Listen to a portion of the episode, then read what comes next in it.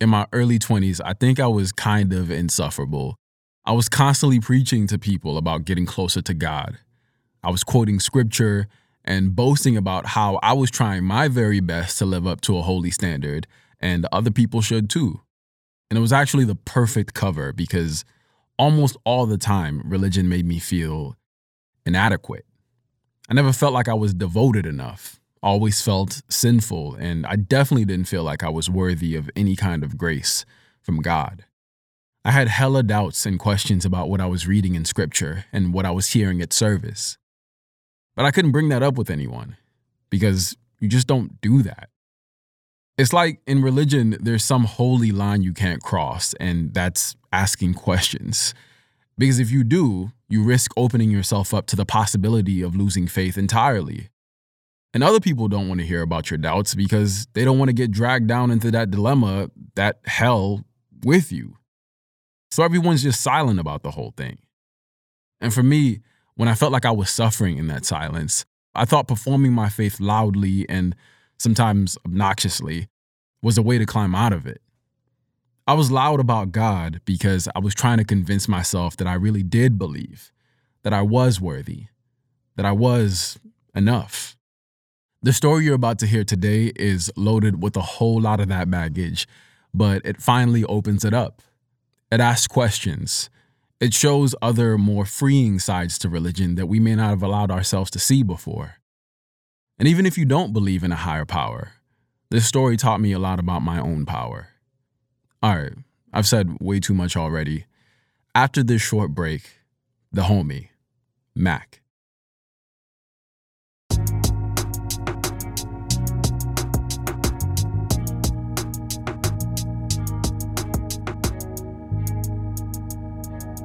Every Sunday for 18 years, my parents took me to Cedar Grove Baptist Church. The thing I love most about it was the music. I love gospel songs and I love the people in the church that would sing them. This whole cast of characters who would come to church on Sunday and bring all the troubles of the week and spill them out into their songs.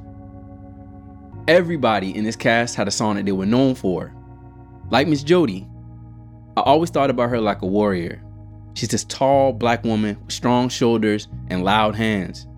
She used to direct the junior choir and the adult choir with force and conviction. When she clapped, the sound reverberated all around the church. And when she sung, I would just sit there in my too tight church clothes and watch how her voice would send the Holy Ghost ripping through the sanctuary.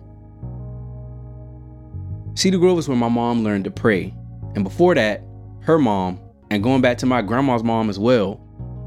But Cedar Grove is more than just a place to pray, it's where people can get Sunday supper after church.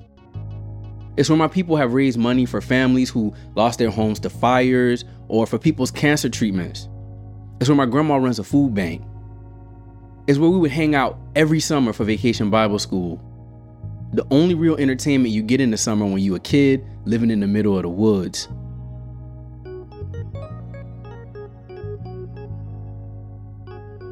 But as much as I like the music and the potato salad at Vacation Bible School, the actual message, the sermons, it all really freaked me out. It was too many rules, too much judgment, and a lot of scary stuff about hell.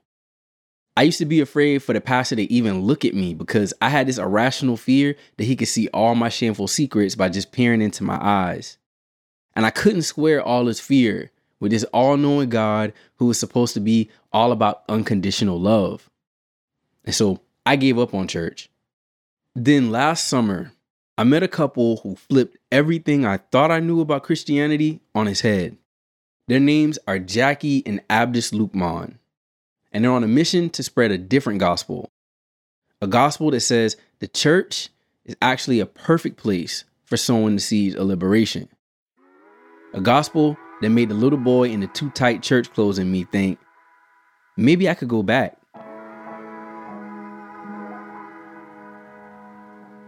I'm Mack, and this is Resistance, a show about refusing to accept things as they are. From the streets to the synagogue, and from the pulpit to the pew.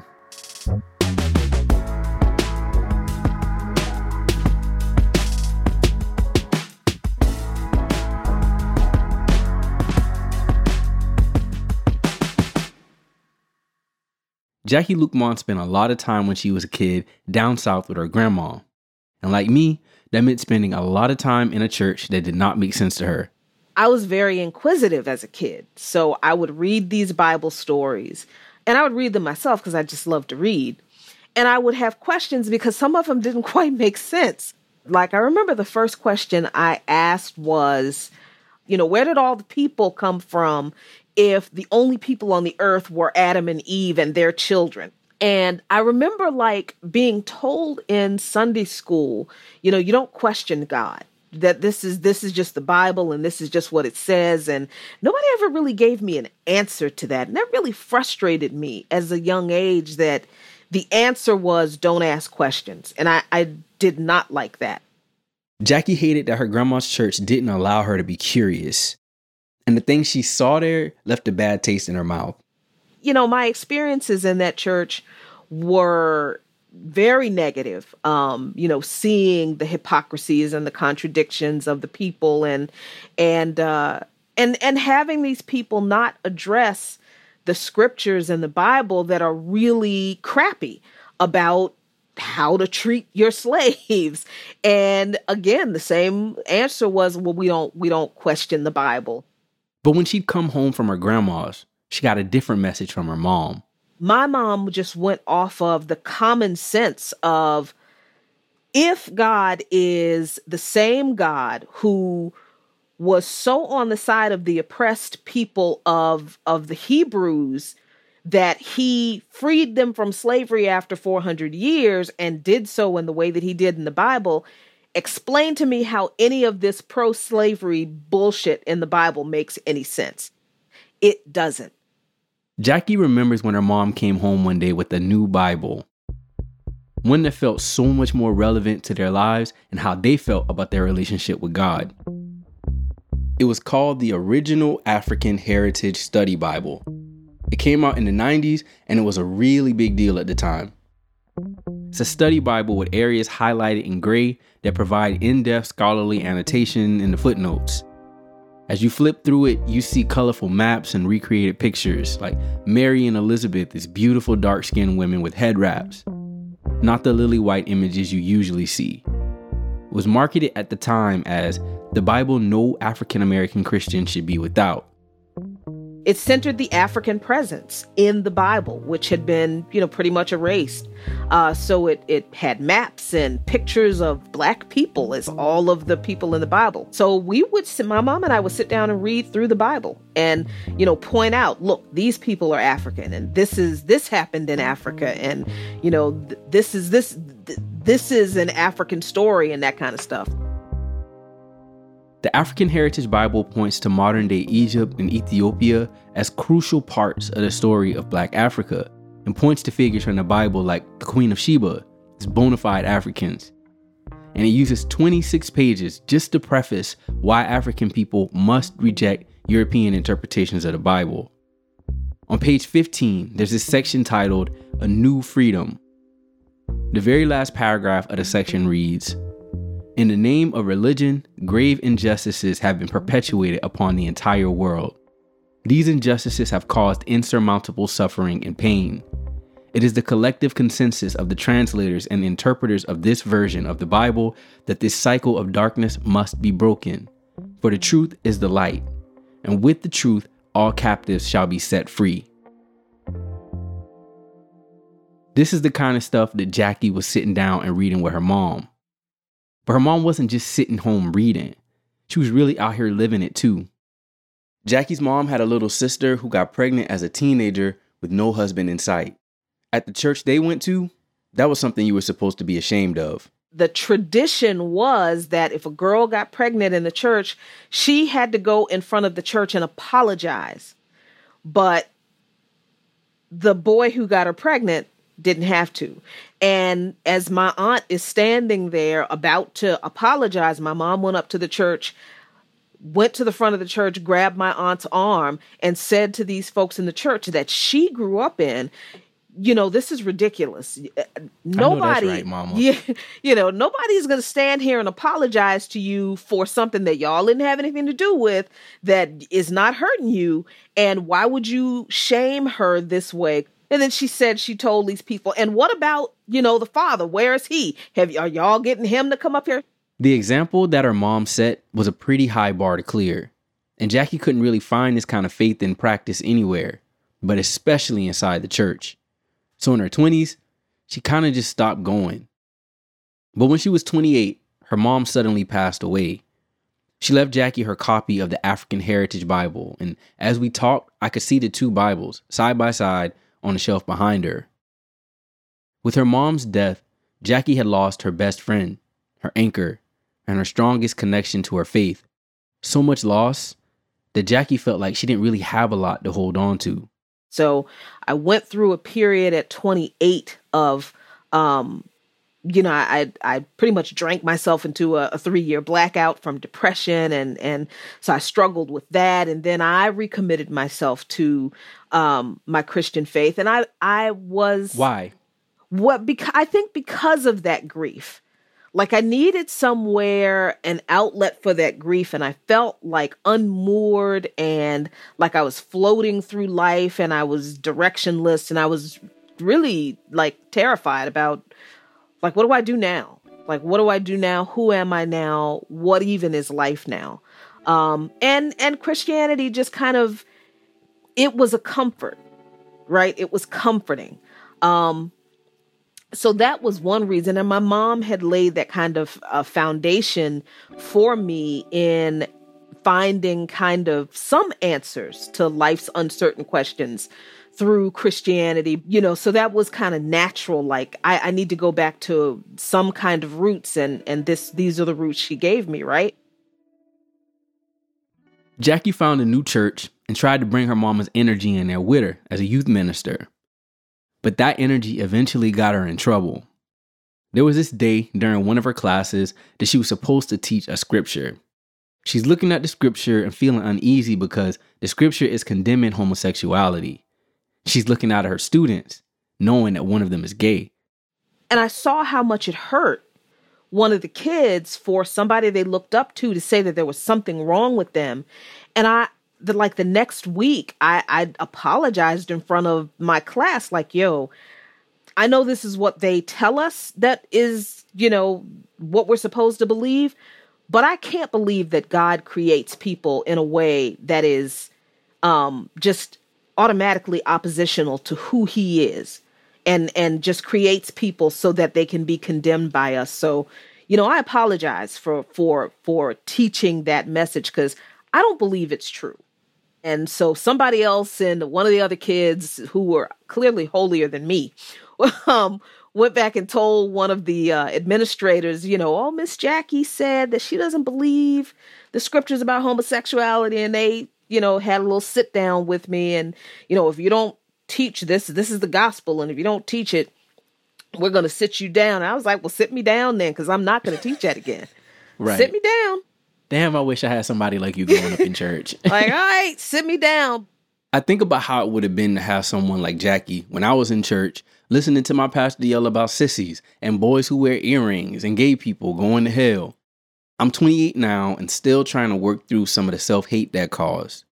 18 years of constantly being forced to think of myself as unclean was enough to keep me from ever joining a church again.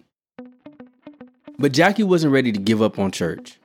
She left that one and started hitting up local churches like people hit pubs during a bar crawl. She's church hopping, hoping she can find a church that'll make her feel what she felt with her mom. She doesn't find that feeling in any of those churches though. And she sure doesn't think she's going to find it when her friend hits her up one day, asking if she wants to come to a singles church camp with her. Jacquie is single, but she doesn't want to go because the idea of a singles church camp sounded corny as hell. She goes anyway. She wants to be a good friend. And she's thinking there might still be something out there in this whole Christian world for her. And as it turns out, there was something out there. Or really, somebody. She pulls up at the camp. Every day, they'd sit in this dining hall with big windows that overlook this lake and round tables where you're supposed to Christian mingle with people you don't know. So every day we go into the dining room. there is a table like right in front of the door. You know, tables all over the place. But there's one table right in front of the door, like a few feet in front of the door. And every day I go into the room, there's this black guy sitting there. He had a clean shave and a fresh haircut and beautiful teeth. And he was, in her words, beefy, just like I like him. But what really drew her in was his eyes. Very soulful and very intense. And every day he's in the same spot, right at the front when she walks into the dining hall, staring at her with those eyes. Every day, breakfast, lunch, and dinner, he's sitting there and he's looking at me. I'm walking in, he looks at me, he smiles at me, and I was like, wow, he's really cute, but he's also kind of creeping me out because he just keeps smiling at me. so I'm just like over because a couple of people tried to, you know, come on to me or whatnot in that weird Christiany kind of way. And it's like, mm, oh, mm-hmm. that's sister. So... yes. It's just like, oh, sister, you're so lovely. And I'm like, uh-huh. bruh, get away from me. It's just no. I was sitting there because I wanted to be the first one there for when uh when she came in. This is Abdus, but I call him Baba. He's the guy that's been staring at Jacquie, causing her both confusion and delight. Well, I heard I heard from a little bird that you did a lot of staring. Oh, oh, man, did I? And I was a little self-conscious about that. Cause you know, you get the creepy tag and all this other kind of stuff. Abdus says that the first time he saw Jacquie, he was in awe and couldn't stop looking. So Jacquie sits down in the dining hall and Abdus keeps looking over at her and smiling. I kept looking over there. I eat, then I look back, you know, and then I knew I was doing it too much, so I tried to, I put a timer on it. You know what I mean? Count from hundred down to one, then and then turn around and right, right, right, right. If you've ever seen Christians flirt, you know the vibe.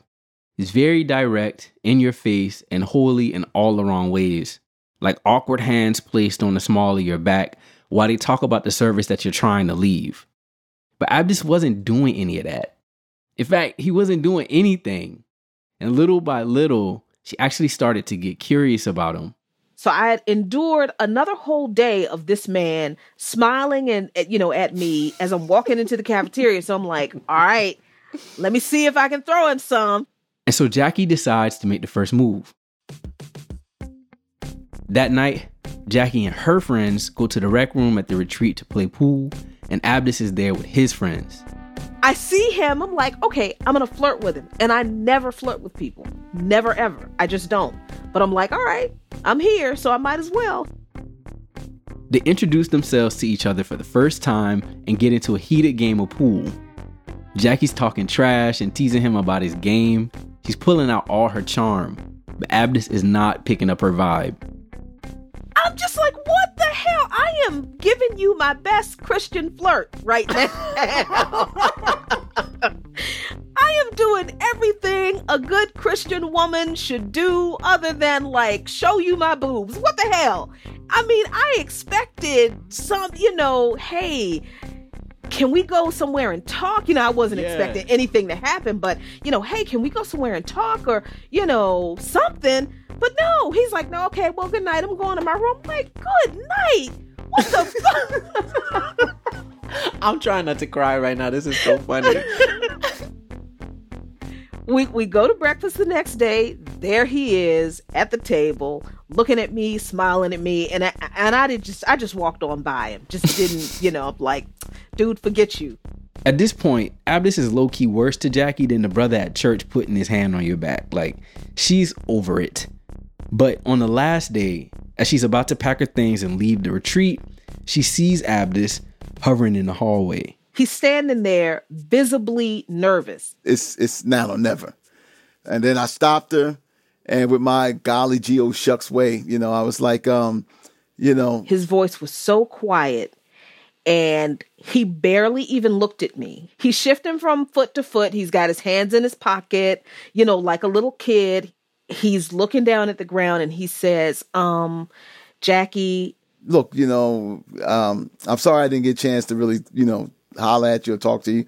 But um, I would like to, you know, talk to you later on. Um, I really like to to get to know you. So, you know, I, will give you my number, and if you could give me your number, then you know I would really like to call you. And the whole time he's just like nervous and not really looking at me, and and my heart is kind of melting. So I'm not mad anymore because he's so You cute. You think it's cute? I was, it was so cute. so Jacquie says yes and gives him her number. And this is the start of something big. Jacquie goes home to DC and Abdus goes home to Jersey, but they keep in touch. We talked every single day for nearly a year, almost Wow. a year. Yeah, every single day. And every day they get to know each other a little better. Jacquie told Abdus about growing up in the church, how she didn't fit in because she asked too many questions. And Abdus could relate. He told her about growing up in Camden, New Jersey during the height of the crack era. He told Jacquie how this one time, before crack had completely destroyed his neighborhood, he went to his pastor to see how the church could help the community. He got a meeting with the pastor and a bunch of deacons, and he was like, Look, We need to go out in the streets and talk to these guys on the corner.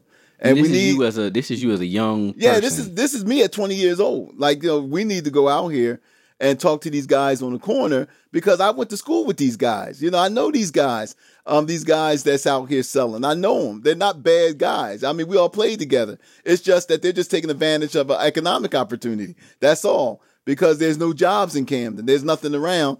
And I was told from the deacons and them, man, like, you know, that's not our concern. Like, you know, no, we're not, you know, um, that, you know, that's that's what the police are for. That's not our concern. Jacquie's listening to the story, and inside, she's like, yes. Because she's slowly realizing that Abdus is the same kind of Christian as her. A Christian that believed Jesus would have wanted to help those guys on the street, the way Jesus would have accepted the kids in her youth ministry. A Jesus that wasn't interested in judgment, but service.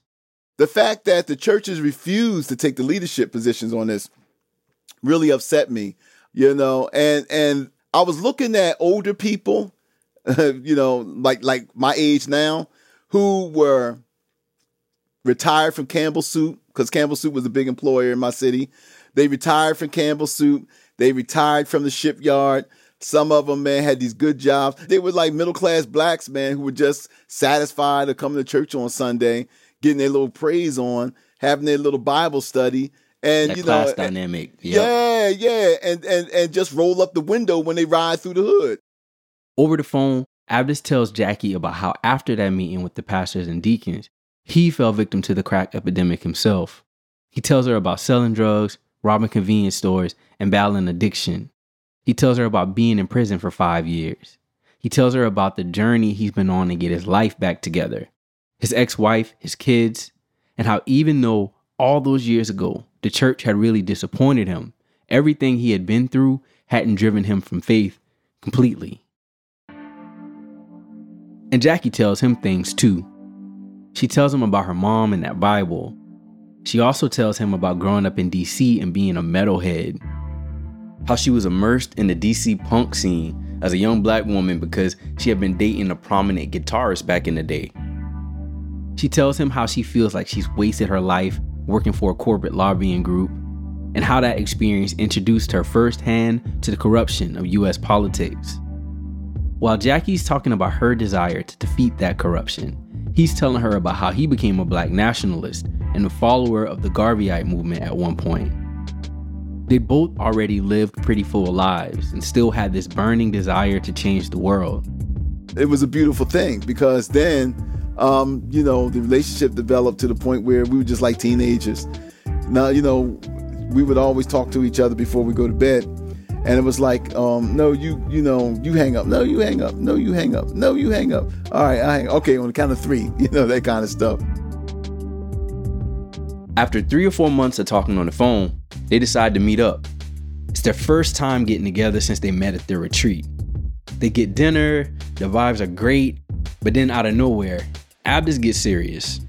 So we finish eating and he folds up his nap, you know, wipes his mouth, folds up his napkin, and he says, You know, well, I really, really, really enjoyed myself. And I feel like if we continue going uh, the way we have, I don't see why we shouldn't be married in a few months. And I'm like, dude, everything was going so well. Oh my What- God. Where is this coming Oh from God. now? what the hell is this?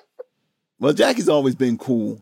So it freaked out a lot. So I could see the look on her face where when I said it, it was just look like, oh, this nigga done lost his mind now. You know, I read that on her face. Jacquie is thrown off because this is their first real date.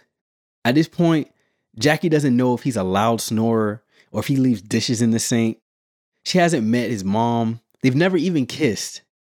But at the end of the date, we we stand up and he goes to help put my sweater back on and he snuck kissed me and i swear to you the it's like nothing else existed That kiss ranked on the top one of all of the women and girls I done kissed in my lifetime. And trust me, there were quite a few. Um, I have not received electric volts like I did with this one. to this day i remember how i felt and it was like i was somewhere else and it was the only people there were me and him like for some reason, man, this is right. Like I feel it, like in my heart, you know, and uh, like man, you know, this this can't be wrong, you know. I was like, hot damn. I said, damn. I said, man, And at that moment, I think I knew that what he had said uh, in the in in the restaurant, he was dead serious, and that wasn't it wasn't such a crazy idea. after that weekend, Abdus went back to Jersey, but the bond had been cemented. On the phone, I asked him. I said, "Are you really serious about that? About getting married?" He's he said, "Girl, I don't say shit. I don't mean." And uh, on August tenth, two thousand thirteen, we got married. In each other, Abdus and Jacquie find spiritual confidants and political comrades. And it's not long before they decide they can no longer sit in the pews of the church in silence. After the break, Jacquie and Abdus flipped the tables of the temple.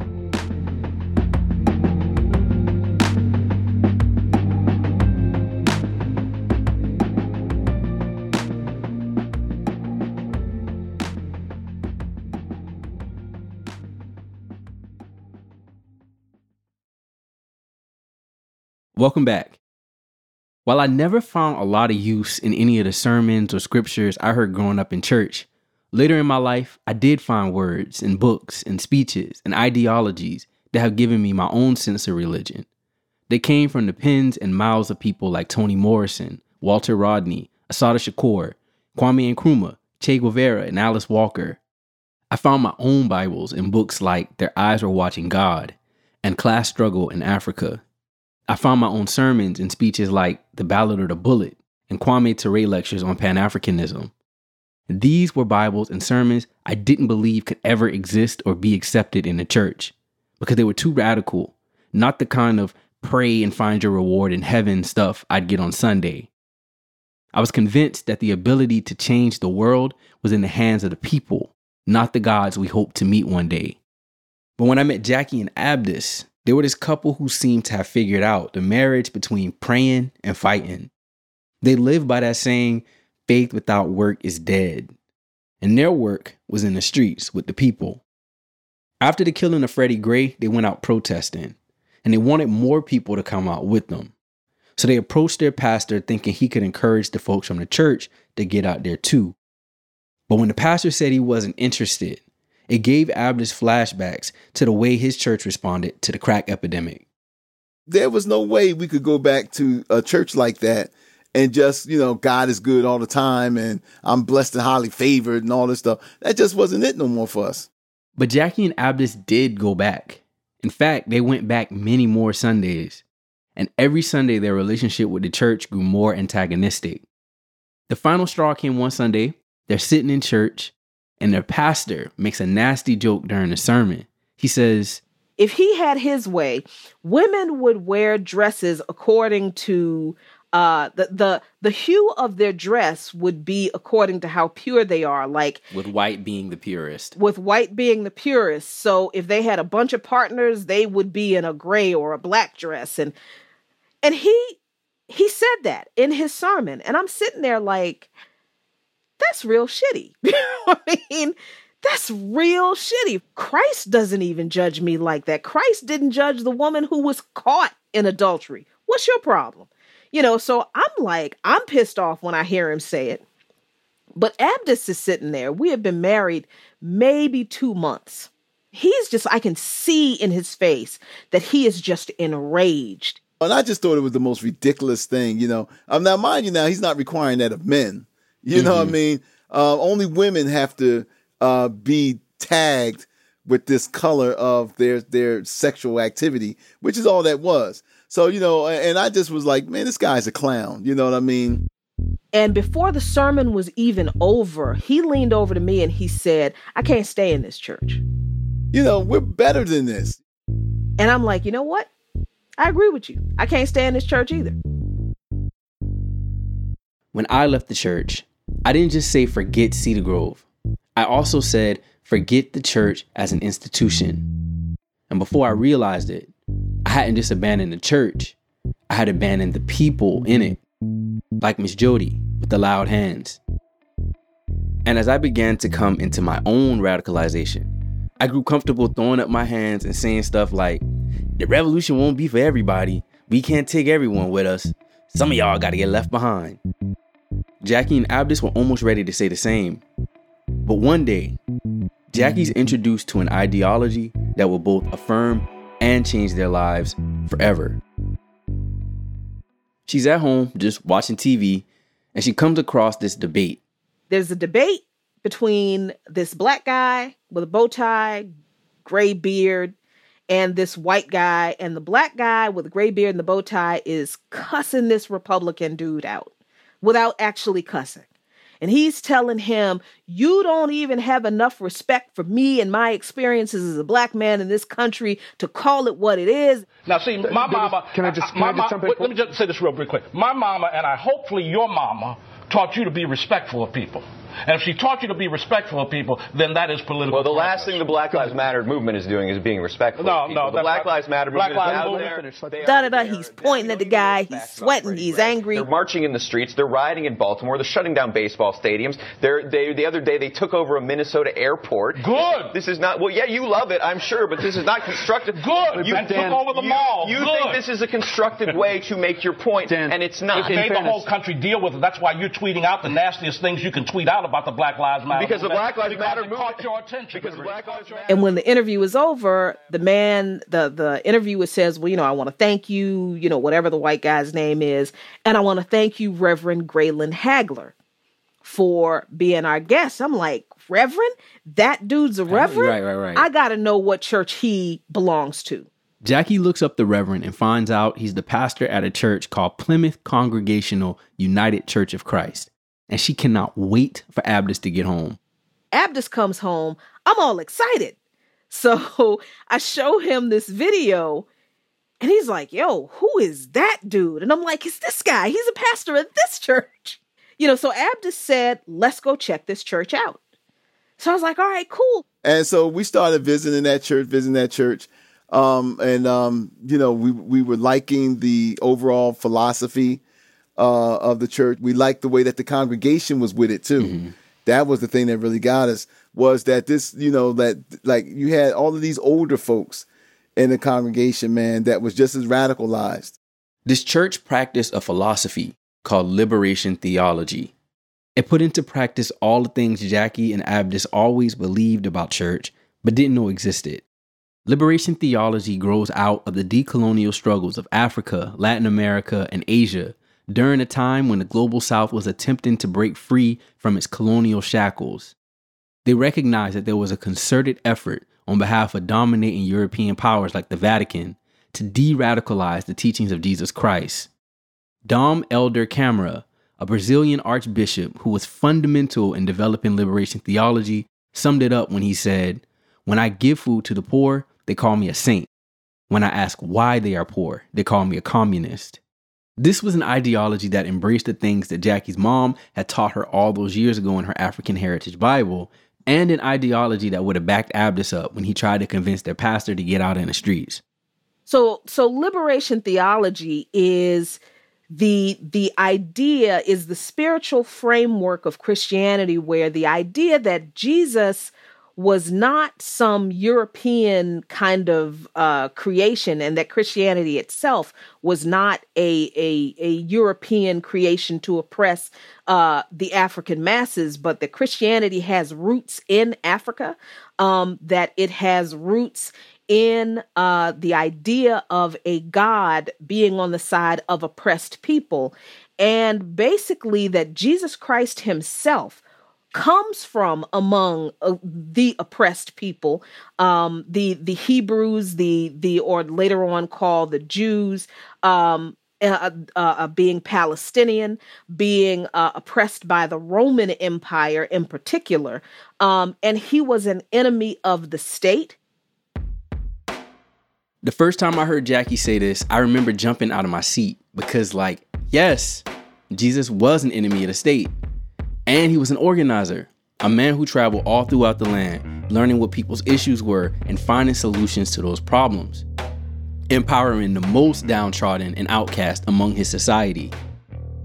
So many people that I know are taught to think of God as someone who is selfish and angry, and the politics of many churches over the years have evolved into what has come to be described as prosperity gospel. This idea that you give to God, aka the church, as much as you can, and He will bless you in return with cars and houses and vacations around the world. Not with freedom or justice or liberation. The only time you hear about any of those things is usually when they're talking about peace in the afterlife. No need to agitate too much while you're alive when you can just get your mansion in the sky when you die. So, when I first heard Jacquie and Abdus break down this interpretation of the Bible, I got overwhelmed. I can recall so many sermons that emphasize being meek and this idea of long suffering. The apolitical nature of so many churches actually encourages people of faith to accept the status quo. But understanding liberation theology had me looking at Jesus like Assata, like Fred, like Huey, like Fanny, like Ella. Jesus was a radical. Exactly. He he he challenged every ideological framework that existed in his time that created the societal stratification that we that we continue to emulate today. Patriarchy classism uh, you know the marginalization of of others of prostitutes of of the disabled um, and that kind of thing. He challenged all of that and he intentionally met with these people not where they were, but he just met them as human beings.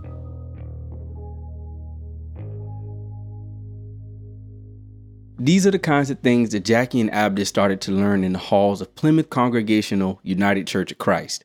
And this was a church where the work was just as important as the faith. They became leaders on the church's Board of Social Action, where they got to do things like organize members of the church to attend protest, lead mutual aid efforts in the community, and create educational programming that challenges not just the members of their church, but members of any surrounding church as well.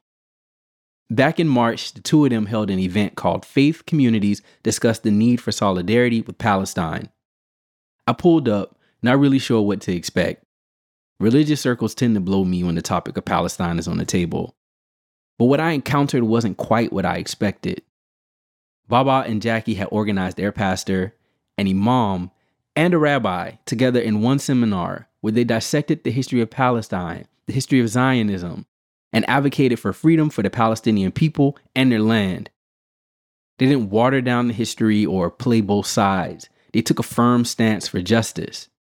And the main people I saw there were older folks, people my parents' and grandparents' age, people, I think a lot of us that scream about revolution have given up on trying to radicalize.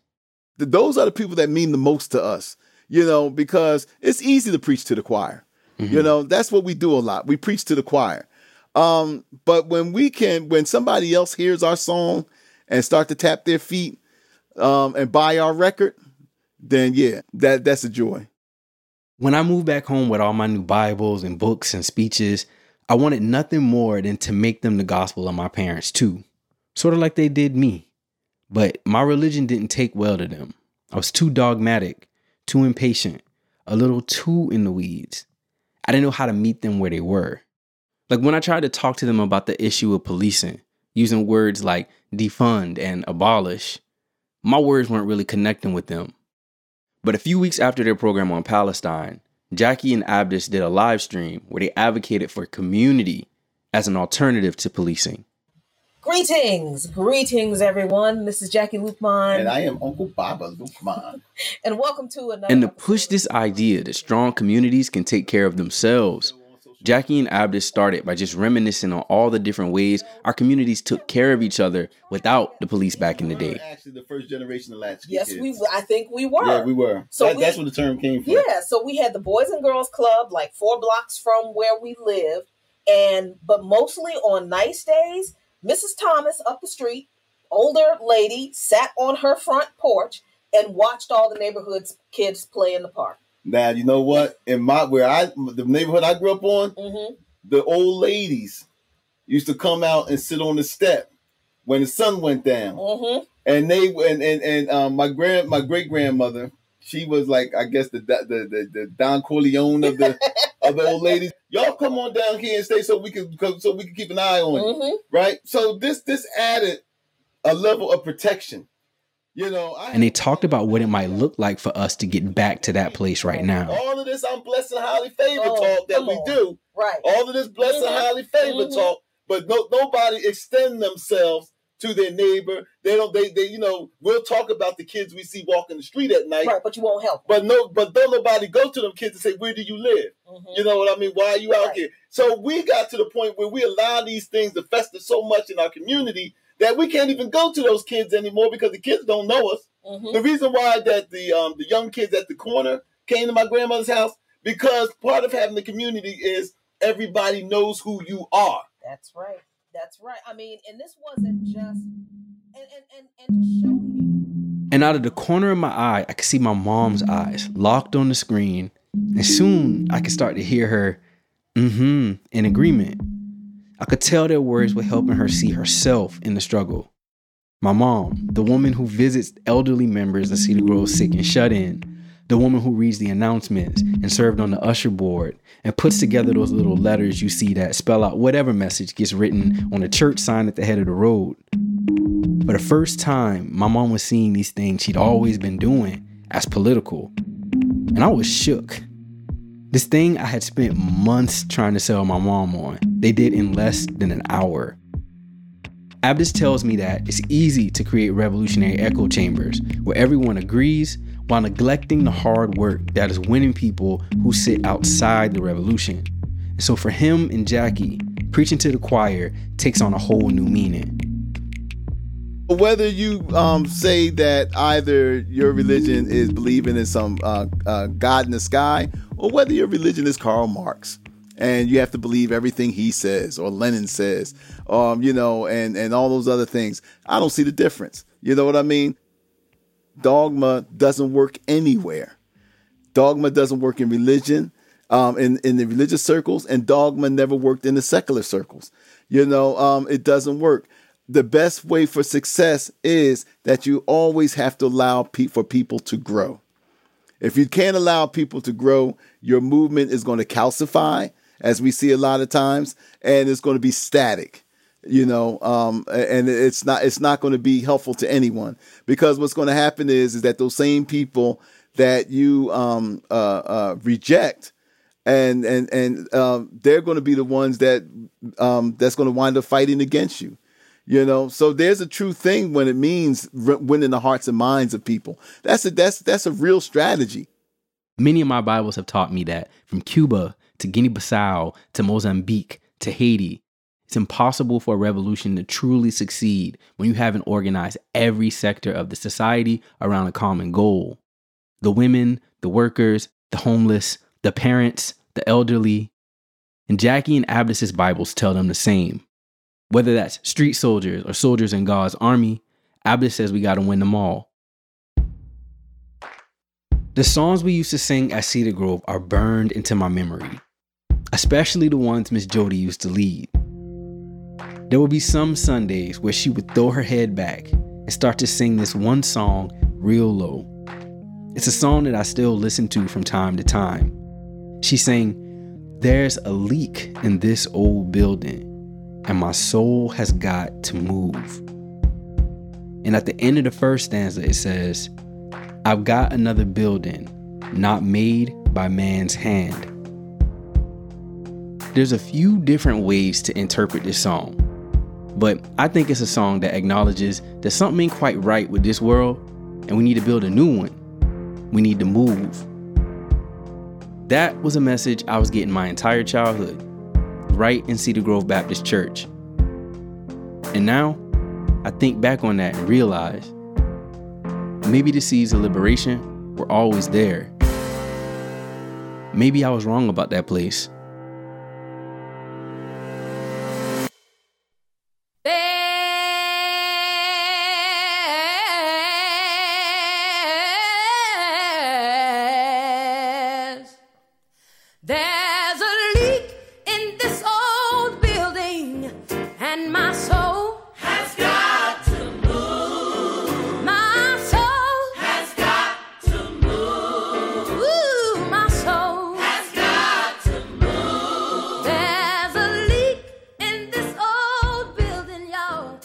Was Mack.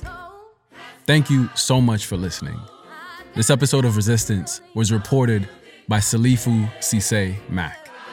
Our show is produced by Mack, Bethel Habte, and Aaron Randall, and hosted by me, Saeed Tejan-Thomas Jr. Our production assistant is Navani Otero. Our supervising producer is Sarah McVie. We're edited by Lynn Levy, Lydia Polgreen, and Brendan Klinkenberg. Mixing, scoring, and magic by Catherine Anderson. Thank you, Catherine. Additional scoring and theme by Bobby Lord. Our music supervisor is Liz Fulton. Original compositions by Drea the Vibe Dealer and Taji Mack. Fact checking is by Rosemary Ho.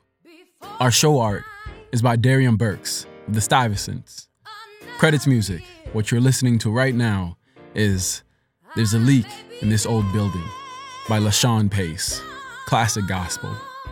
Special thanks to Dr. Samuel Kipdalai Elolia. If you enjoyed this episode, tell a friend about it. You can find me on Twitter at SaeedTTJ, and you can follow us on IG at Resistance Podcast. Resistance is a Spotify original podcast and Gimlet production. All right, see y'all in two weeks.